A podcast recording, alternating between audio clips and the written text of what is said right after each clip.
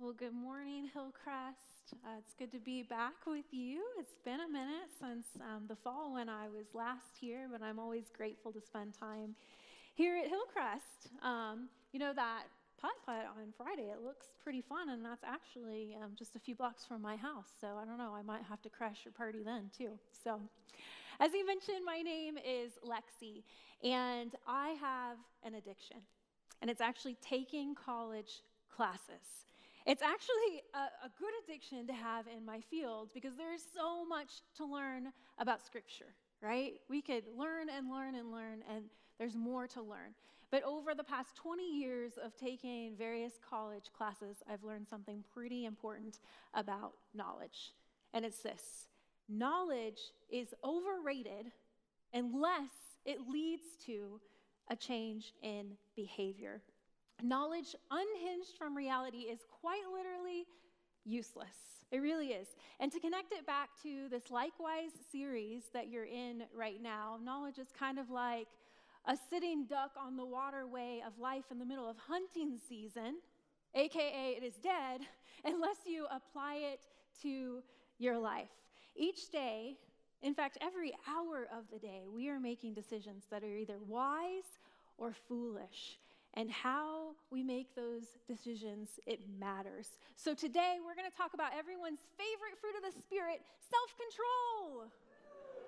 That was actually a little reaction because I got nothing from first service, so that's awesome. It's not often our favorite fruit of the Spirit, is it?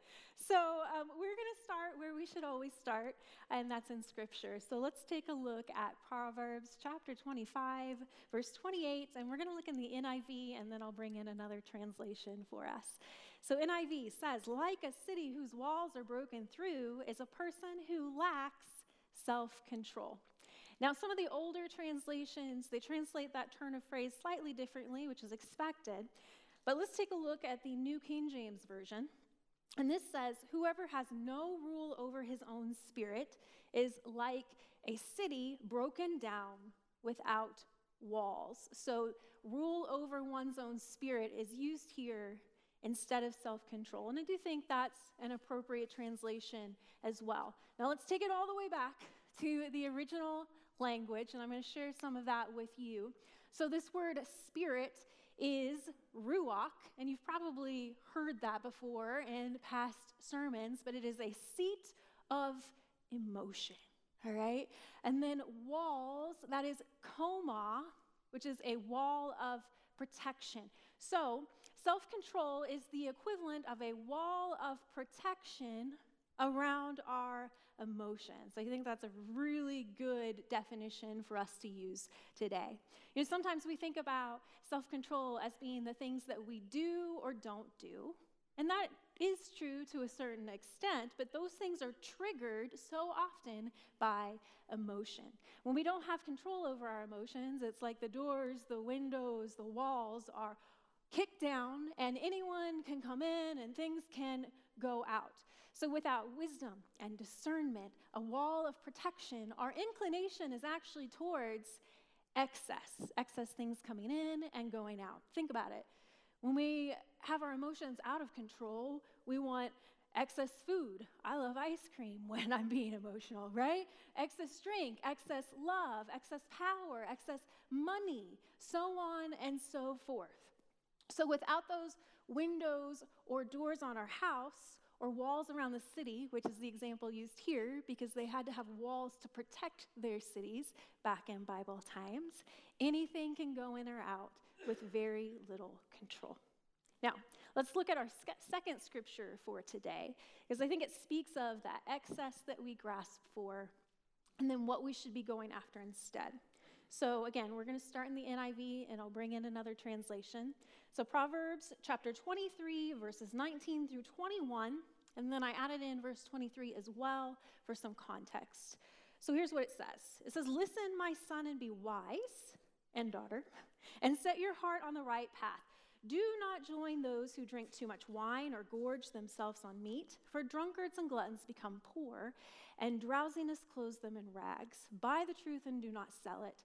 Wisdom, instruction, and insight as well. We kind of live in a society where it's just like, feel all the things and do all the things, right? And we live kind of like we just paid $20 for the all you can eat buffet and we're just going to get all we can out of it, aren't we? We're going to go back for seconds, we're going to go back for thirds, we're going to get dessert, maybe second dessert, right? That's how we sometimes approach life. And in our society, that tends to be encouraged until it gets out of control and then suddenly it's a shameful situation. So, Let's go ahead and listen to the same passage in the message version because for me, this really started to pull together this idea of self control and walls safeguarding our emotion. So, hear this. Oh, listen, dear children, become wise. So, to use your definition that Pastor Nate is using, apply knowledge to your situation. Point your life in the right direction. Don't drink too much wine and get drunk. Don't eat too much food and get fat. Drunks and gluttons will end up on Skid Row in a stupor and dressed in rags. Now, let me point out here this language that we're actually using is not exclusive to food. We're talking about all excess here. It says, buy truth and don't sell it for love or money, buy wisdom, buy education, and buy insight. Now, I want to just pause and I want to point out two words here. Those two words are love and money. How often, when we hear stories about a lack of self control, do those stories come back to the topics of love or money? That happens all the time, right? That's, that's the baseline of where we go awry in practicing self control so often. It's because those two things are closely tied to our emotions. And when wisdom or knowledge applied to our particular situation is not used, then we tend to make poor decisions in those areas. Now, we know that some self control comes with age because we've lived through something. We've done something stupid and we thought, I am not going to do that again, right? But we also know that the fruit, that, um, self control is a fruit of the Spirit. We see that in Galatians 5. I don't know about here at Hillcrest, but my kids have all learned the fruit of the Spirit song. You know, the fruit of the Spirit is not an orange or a peach or a pineapple or whatever fruit you want to put in. It's love, joy, peace, patience, kindness, goodness, faithfulness, gentleness, self control, right? So it falls under there. Self control, then, is about the Spirit working in our lives and the application of wisdom. And there are many factors that can impact this decision making process when we're trying to apply self control but we're just going to touch on three quick factors today, and then I'm going to give you some hopefully helpful tips for um, addressing these factors. So, the three factors they are emotion, analysis paralysis, and then lack of input. We've already established that emotions are closely tied to our spirits, and so we're going to start there. Now, have any of you ever parented a three year old through a temper tantrum? Let me see your hands here. Or maybe just experienced a three year old having a temper tantrum. If you have, then you probably appreciate the fact that it's really important to figure out how to get our emotions under control. This is a practice that we need to learn in our lives. And it's really easy to see it with them right? They're mad, they're sad, maybe somebody touched their favorite toy, and what do they do? They throw themselves as hard as they can against the floor, right? Did it help the situation? No, in fact, it, it hurt them in the process. It didn't help the situation at all. That's obvious to us. But it's not always obvious when we as adults do the same kind of thing, because it's not a physical thing usually. I hope not. That would be really unusual. So, Here's the deal about decisions and self control, though. According to Harvard research, the typical person makes 2,000 decisions every waking hour. I hear the gasps. I gasped when I looked up this. Isn't that crazy? 2,000 decisions every hour. Now, think back over some of the worst decisions that you've ever made in your life. I know you don't want to go there, I don't either, but think back over those decisions. Were they made in emotional circumstances? As I bet many of them were. Often, when we're driven by fear or desire or anger or joy or sorrow, we kind of make decisions that are the equivalent of throwing ourselves as hard as we can into the ground. We make poor decisions if we're not able to step back and process the emotions.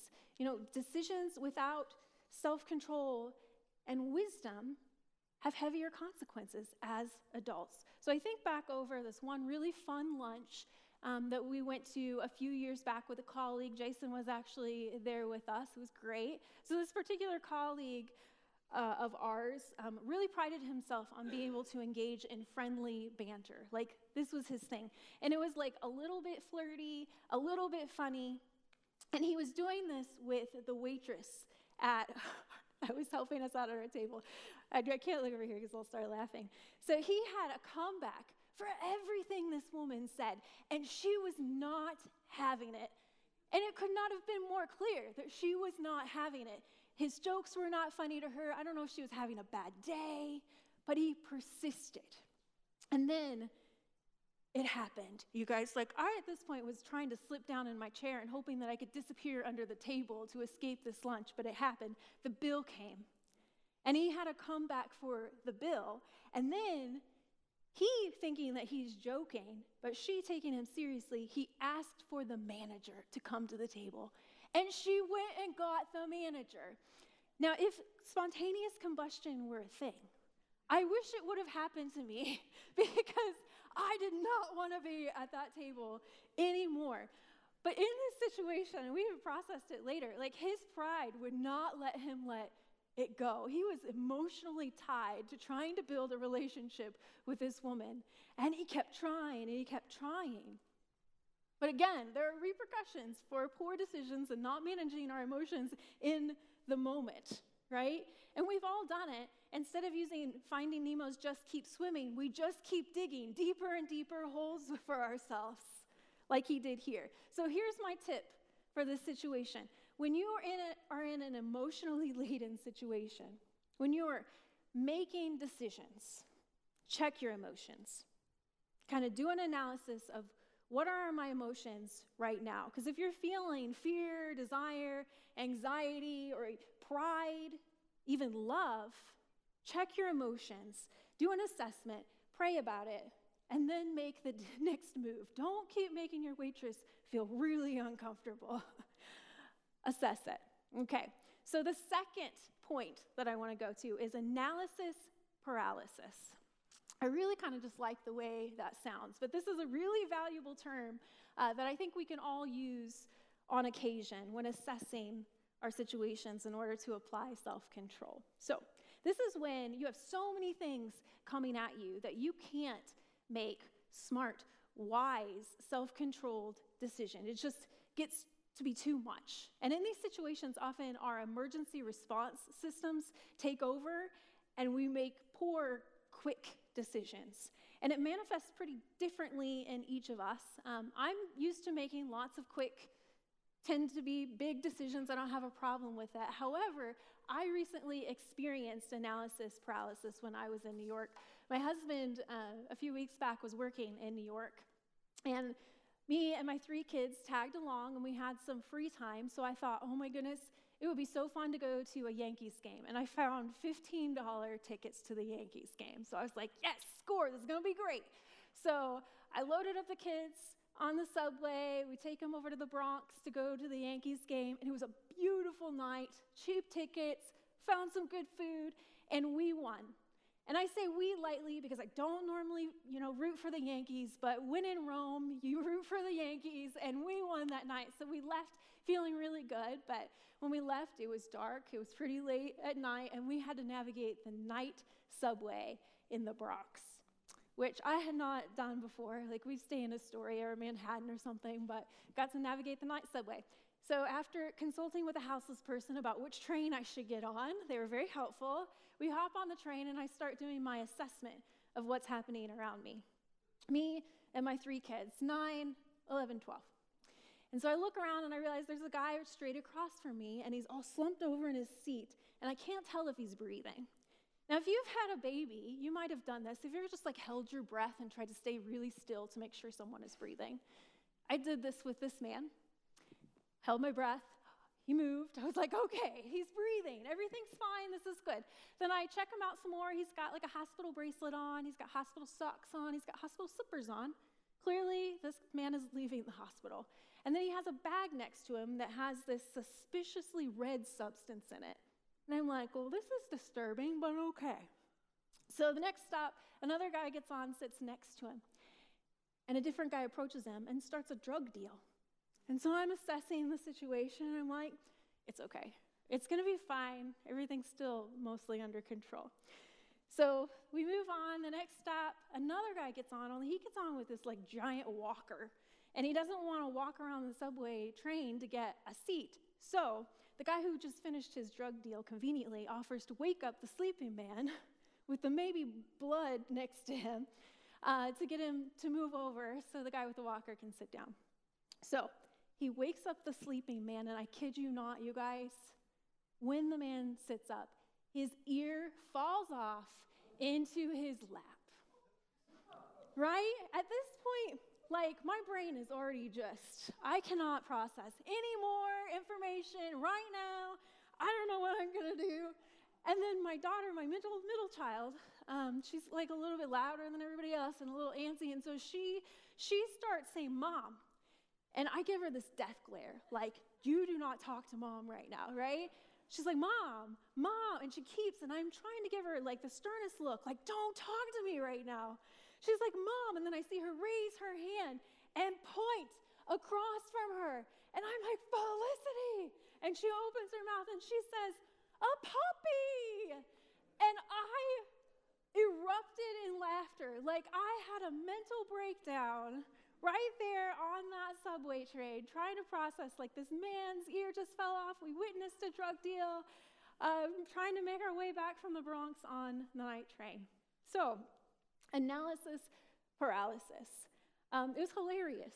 And I thought, gosh, I can't wait to get off this train. So we get off at the next stop, super relieved, we're gonna take a break, and suddenly police start running towards us. And I'm like, oh, they're gonna take care of the situation on the train. No, the train next to us had a drunk man with a boombox who is um, yelling out songs and getting up in everybody's space. So apparently it was just a night on the night subway. But here's the thing Sometimes we're going to encounter situations that are a little bit much. Hopefully, it's not like this situation that we encountered in New York a couple weeks back, right? But there are going to be times when you have too much information coming at you to make a wise decision. And so instead of bursting out, like I might have done to my middle child, which I had to apologize for later, um, you have to pause and come up with a plan. And my husband, over here, he's an Enneagram 4, which is a creative type, but he has a strong five wing who is a thinker. And this man, no matter the situation, he has to analyze all the factors. He has been going to McDonald's for 40 years, and he still has to look at every item on the menu before making a decision. Like, this is where we're at. But this is what he does, which I think is brilliant. He uses this. Just a minute, please. Can you say that with me? Just a minute, please. So, this is a really useful tool when we get into situations where we need to make decisions, but we need space to make those decisions. And I know it could be super weird. You know, a guy's ear falls off and you're like, just a minute, please. I figure it out. Or somebody offers to beat you up and you're like, dude, just a minute, please. Like, we're going to figure this out. Or maybe somebody um, who you're not married to comes up and, you know, makes a comment about how you're the most gorgeous person they've ever seen, right? And you're like, dude, just a minute, please, because I got to figure out what to do next. I know it's weird, but weird or not, this actually works. It's, it's kind of about making space, putting a wall up around our emotions so we can pause and process with the Holy Spirit about what we're going to do next. James 1:19 it talks about quick to listen but slow to response. Just a minute please is like at the heart of this. And remember, that wall of emotion, it gives you space to um, put walls around your emotion. Okay, last one. Hang in here with me. The last factor I'll touch on that can hinder self control is a lack of input. You know this, I know this. We are not so great at analyzing our own emotions or breaking down how we are processing things and why we are processing them in emotionally laden situations. I often think about that scripture in Matthew where Jesus talks about like removing the plank out of our own eye before we can remove the speck from somebody else's eye. Uh, we need counsel to work through certain situations that involve us. And scripture talks about seeking God's counsel um, and taking wise counsel from other people. Um, and sometimes we think we only need to do that in situations that could ne- negatively impact us or our families or the community. Uh, but any circumstance could go bad if we haven't thought through things and processed things with the Holy Spirit. I was recently reading a book about church planting, and the pastor admitted that uh, he had this idea for a new church campus and got all excited about it. I mean, kind of barely prayed about it, didn't talk to his wife about it, didn't talk to the leadership team at his church about it, and just started talking about it with a wider audience. And the Holy Spirit quickened his heart and made him recognize like he had, done, had not done appropriate work gathered enough input, processed things enough in order to make a good decision about this, right? So even in situations where a new church plant could be amazing for the community, we still have to pause and gather input, okay? Imagine if we applied this logic to other interpersonal situations that could really go bad, situations where self control was really needed, and we didn't apply it uh, we didn't gather input, and it negatively impacted ourselves, our families, our communities. We need quality consultants in our life to process our emotions, process situations. Should everyone be somebody who can speak into your life? Absolutely, absolutely not. we all have some friends who do not have common sense at all and would not throw up any flags if we are about to make bad decisions. So choose your counsel well process, pray with the Holy Spirit, but choose your counsel. So, tip number three is stop, pray, and gather input. And here's the other component of that secrets are dangerous, friends. They are. So, if we are processing things with other people, we will avoid secrets. And that's easier to stay in that realm of self control if there's no secrets and other people are helping keep us accountable. So, that's your three tips for today. When in decision making, processes or situations, which is about 2,000 times an hour. It's a lot. Check your emotions. Just a minute, please. And then stop, pray, and gather input. You know, there's a, an interesting factor about the Hebrew understanding of wisdom and this knowledge and action have always been connected. Those things combined together are what make that reality of wisdom.